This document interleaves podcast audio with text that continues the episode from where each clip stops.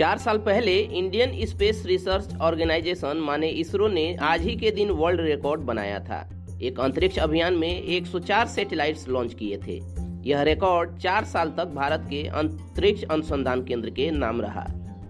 पिछले महीने ही एलन मस्क की कंपनी स्पेस एक्स ने एक ही मिशन में 143 सैटेलाइट लॉन्च कर इस रिकॉर्ड को तोड़ा है।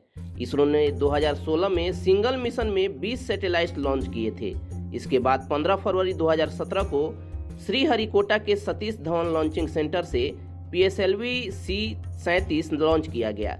तब उसके साथ 104 सैटेलाइट्स को प्रक्षेपित किया गया था।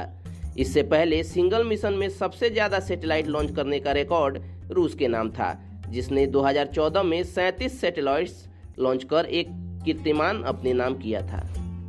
इसरो के अभियान में भेजे गए 104 उपग्रहों में से तीन भारत के थे। जबकि बाकी के 101 satellites Israel Kazakhstan, Netherlands, Switzerland और अमेरिका के थे। इनमें से एक सैटेलाइट का वज़न 730 किलोग्राम था, जबकि दो का वज़न 19-19 किलोग्राम था। बाकी सैटेलाइट्स हल्के थे। इस मिशन के बाद इसरो स्पेस लॉन्चिंग के मार्केट में भरोसेमंद प्लेयर बनकर उभरा। इसकी एक बड़ी वजह थी भारत में अमेरिका के मुकाबले सैटेलाइट लॉन्चिंग में आने वाली कम लागत। पिछले महीने अमेरिकी इनोवेटर एलन मस्क की कंपनी स्पेस एक्स ने एक ही मिशन में 143 सैटेलाइट लॉन्च कर इसरो का रिकॉर्ड तोड़ दिया। इस मिशन को ट्रांसपोर्टर एक नाम दिया गया। इसमें 133 कमर्शियल और 10 स्टार लिंक सैटेलाइट्स लॉन्च किए गए। ये लॉन्चिंग कंपनी के small sat ride share programme का हिस्सा थी।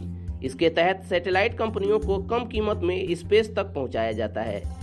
इससे पहले स्पेस एक्स ने दिसंबर 2018 में चौसठ सैटेलाइट्स को एक ही मिशन के तहत लॉन्च किया था। चलिए दोस्तों, इतना ही। जानकारी आप तक पहुँचती रहे, उसके लिए आप हमारे यूट्यूब चैनल को सब्सक्राइब कर लें और फेसबुक पेज को लाइक कर लें। साथ ही साथ अपने दोस्तों रिश्तेदारों के बीच इस वीडियो के लिंक को शेयर भी करें।